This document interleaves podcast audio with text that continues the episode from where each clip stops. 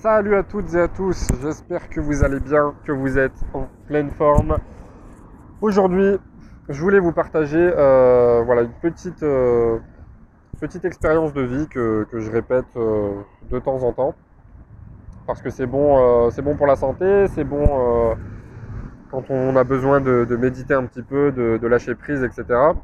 Et aussi pour le dépassement aussi bien physique que mental. Alors je, je veux parler des longues marches à pied. Donc, pour ceux qui me suivent depuis un moment, vous savez que je ne suis pas partisan euh, des efforts d'endurance euh, très longs. Tout simplement parce que c'est pas du tout optimal pour la santé. Euh, moi, j'estime que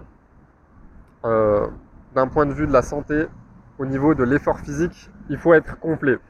C'est-à-dire qu'il faut travailler sa force, son hypertrophie musculaire avec la musculation, il faut travailler son endurance, il faut travailler sa souplesse, sa mobilité, etc que ce soit pour les performances ou pour la santé, vraiment pour avoir une vitalité optimale.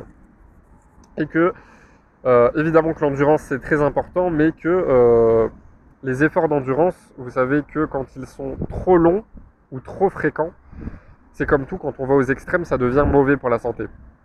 C'est pour ça que je ne suis pas du tout partisan euh, voilà, des, efforts de, des efforts cardiovasculaires à basse intensité qui sont trop longs. Pour ce qui est de l'endurance, je suis plutôt partisan des efforts courts mais intenses. Par exemple, euh, je vais plutôt privilégier euh, le sprint plutôt qu'un marathon. Parce qu'on sait que des efforts comme le marathon, euh, voilà, ça va favoriser la rétention d'eau, ça va produire beaucoup de cortisol dans l'organisme, ça va acidifier le pH à différents endroits du corps.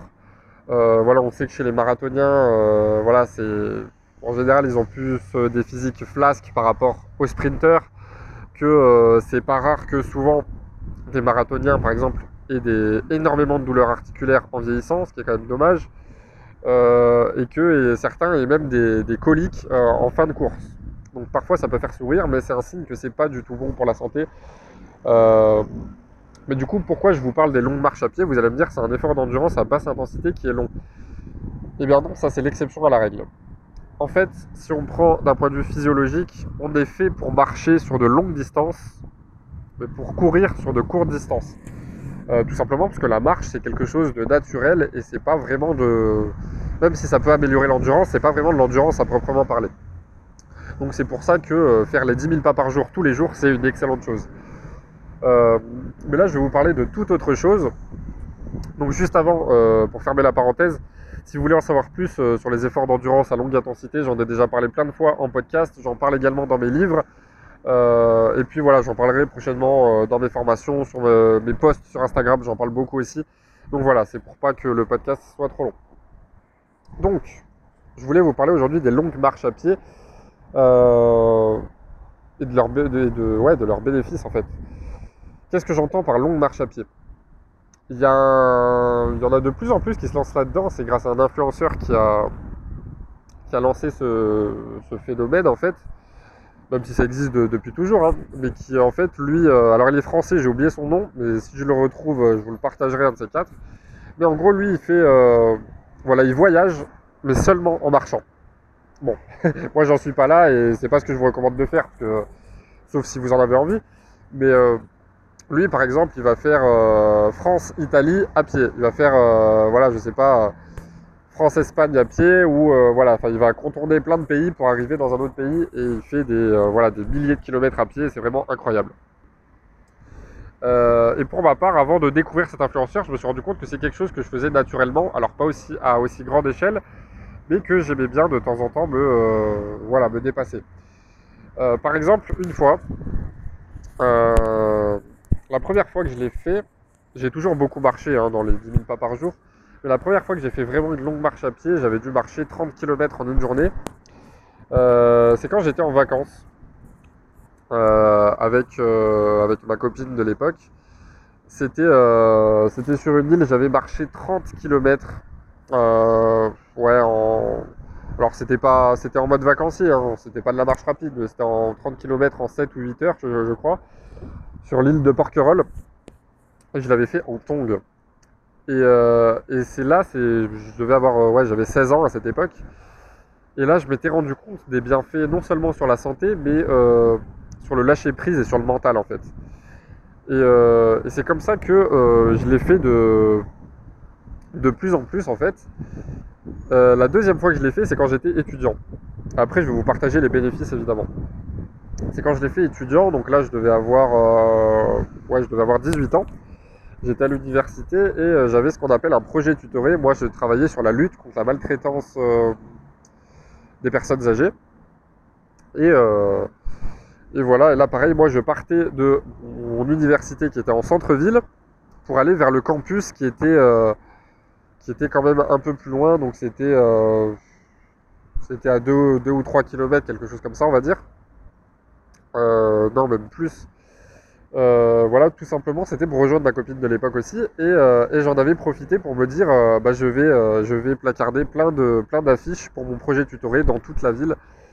Et, voilà, sauf que le problème, c'était que pour aller de mon université jusqu'au campus universitaire où était ma copine de l'époque, j'avais besoin de, bah forcément, soit d'y aller en théorie en transport en commun, soit en voiture, tout simplement parce que si j'y allais à pied, au bout d'un moment, j'allais me retrouver euh, bah, en face de l'autoroute et j'allais être coincé. Et c'est là où je me suis rendu compte qu'en fait, on peut quasiment tout faire à pied. C'est juste que, bah, bien évidemment, c'est plus long parce qu'on va plus lentement, mais aussi parce que on peut pas prendre des itinéraires normaux. Par exemple, là, je marchais, marchais, marchais. Au bout d'un moment, je suis arrivé, j'étais en face de l'autoroute. Et donc, forcément, bah, j'ai dû contourner l'autoroute, passer par des petits chemins de forêt, etc. Euh, voilà. Et au final, j'ai réussi. Et euh, là, la troisième fois que... euh, Alors après, entre-temps, il y a eu d'autres petites fois comme ça où j'ai fait ce genre d'expérience. Mais là, la troisième fois où j'ai fait ça, c'est euh, bah, ce mois-ci, enfin c'était au mois d'octobre, là, en Espagne. Voilà, j'étais... Moi, je suis, vous savez, pour ceux qui ne me suivent pas, je suis expatrié à durée indéterminée en Espagne, à Alicante. Je dis à Alicante, mais je ne suis pas vraiment à Alicante même, je suis à San Juan de Alicante. Donc c'est à 8 km d'Alicante. Et, euh, et là, pareil, en fait, on ne peut pas y aller autrement, en théorie, que euh, qu'en prenant l'autoroute pour aller de San Juan jusqu'à Alicante. Euh, sauf que là, j'étais dans une où je me suis dit, bah, pourquoi ne pas essayer d'y aller à pied? Donc forcément, ça a été plus long. Forcément, je suis passé par, par des chemins euh, bah, pour contourner l'autoroute, par des petits chemins de forêt, euh, à tel point qu'un jour, il y a, enfin, qu'à un moment, il y a un, un vieux monsieur qui s'est arrêté en voiture et qui m'a dit en espagnol, euh, qui m'a demandé si j'étais perdu. Je lui ai dit que non. Et, euh, et du coup, j'ai continué, continué. Et donc, euh, ben, pour faire, pour aller de, du coup de San Juan jusqu'à Alicante, seulement 8 km, mais du coup, forcément, j'ai dû faire un détour pour éviter l'autoroute. Ben, j'ai mis, euh, bon, j'ai mis quasiment deux heures. Sauf que ça a énormément de bénéfices de faire ce genre de choses. Mais avant, je vous recommande euh, vraiment de ne pas faire ça tout seul. Moi, c'est vrai que je l'ai fait tout seul, mais euh, si vous pouvez le faire avec, au moins une personne de votre famille ou un ami, c'est beaucoup mieux. Tout simplement parce que faire ce genre de choses, ça nécessite de passer par des endroits qui sont un petit peu isolés. Euh, voilà, donc euh, je sais pas si euh, vous vous sentez mal ou que vous prenez un malaise pour X ou Y raison. Bah oui, certes, vous pouvez appeler les secours, mais vous avez aucune idée de l'endroit où vous êtes. Vous êtes au milieu de nulle part, en fait, clairement. Pour contourner l'autoroute, voilà, vous êtes dans des, petits chemins de nature, vous savez clairement pas où vous êtes. Donc, donc si jamais ça devait arriver, bah, vous avez toujours Google Maps, mais voilà, faites quand même attention à vous. Euh, donc maintenant, on en vient aux bienfaits. Quels sont les bienfaits de ce genre de pratique? C'est tout simplement, euh, bon, forcément, les bienfaits euh, de la marche sur la santé, vous les connaissez, sur le mental, sur le lâcher prise. Et moi, je me sers de ça en fait aussi quand j'ai besoin de, de faire ce que j'appelle moi une méditation d'introspection, c'est-à-dire de réfléchir au sens de ma vie, de d'évoluer spirituellement, de me demander où j'en suis dans ma vie, dans mes objectifs personnels, etc. Parce que c'est vrai que d'habitude, j'aime bien optimiser mon temps. Et quand je marche, quand je fais du, sport, ou quand je suis dans les transports, ou quand je suis en voiture, etc., j'aime bien écouter euh, soit un podcast, soit un livre audio. Comme ça, j'optimise mon temps et j'apprends des choses en même temps. Sauf que, euh, voilà, je recommande toujours le juste milieu. Se priver de ça, ce serait vraiment dommage parce que c'est du temps où vous pouvez apprendre plein de choses. Mais le faire constamment, c'est dommage aussi parce qu'on a besoin de laisser divaguer son esprit de temps en temps et de, euh, bah, de, réfléchir, tout simplement. Voilà, on n'est pas fait pour avoir tout le temps des écouteurs dans les oreilles. Donc moi je me sers de ça pour faire une méditation d'introspection.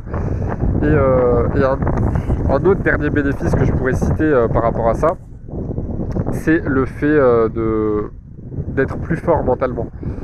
C'est le fait de, une fois que vous arrivez, vous vous dites, je l'ai fait. Parce que là, comme je vous l'ai dit, par exemple, pour l'expérience en Espagne, forcément, j'ai dû marcher au beau milieu de nulle part pendant un certain temps.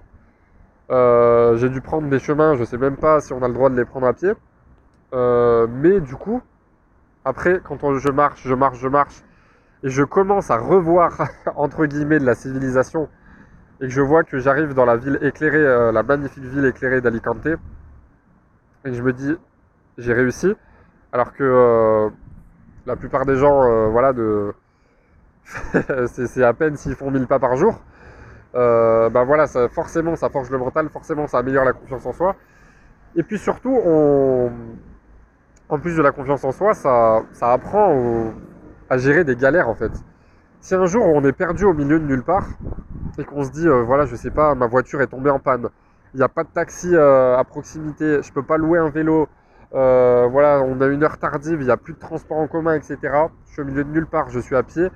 Bah, la plupart des gens se diraient, bon bah je suis foutu, qu'est-ce que je vais faire, voilà, qui vont commencer à stresser, à s'angoisser. Alors que moi, je peux vous dire que s'il m'arrivait une galère comme ça, et eh ben après des, expériences comme ça, je me dirais, bah c'est pas grave, j'y vais à pied.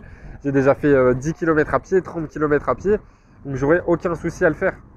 voilà, je, sais qu'il y a des gens qui font des distances bien plus grandes que ça, que tout est possible, que nos ancêtres marchaient énormément, qu'il y a encore dans certains pays où ils marchent énormément juste euh, pour aller chercher de l'eau potable. Donc, euh, donc en fait, la modernisation du monde, c'est bien, mais il ne faut pas que ça nous affaiblisse. Et de temps en temps, ce type d'expérience, c'est vraiment incroyable et je vous recommande vraiment de le faire.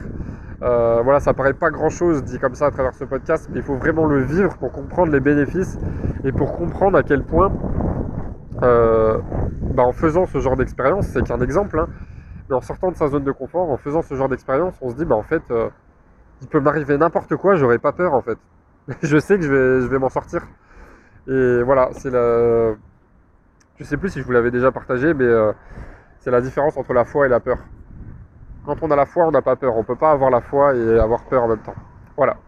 J'espère que ce podcast vous a fait réfléchir et je vous dis à très bientôt. Ciao ciao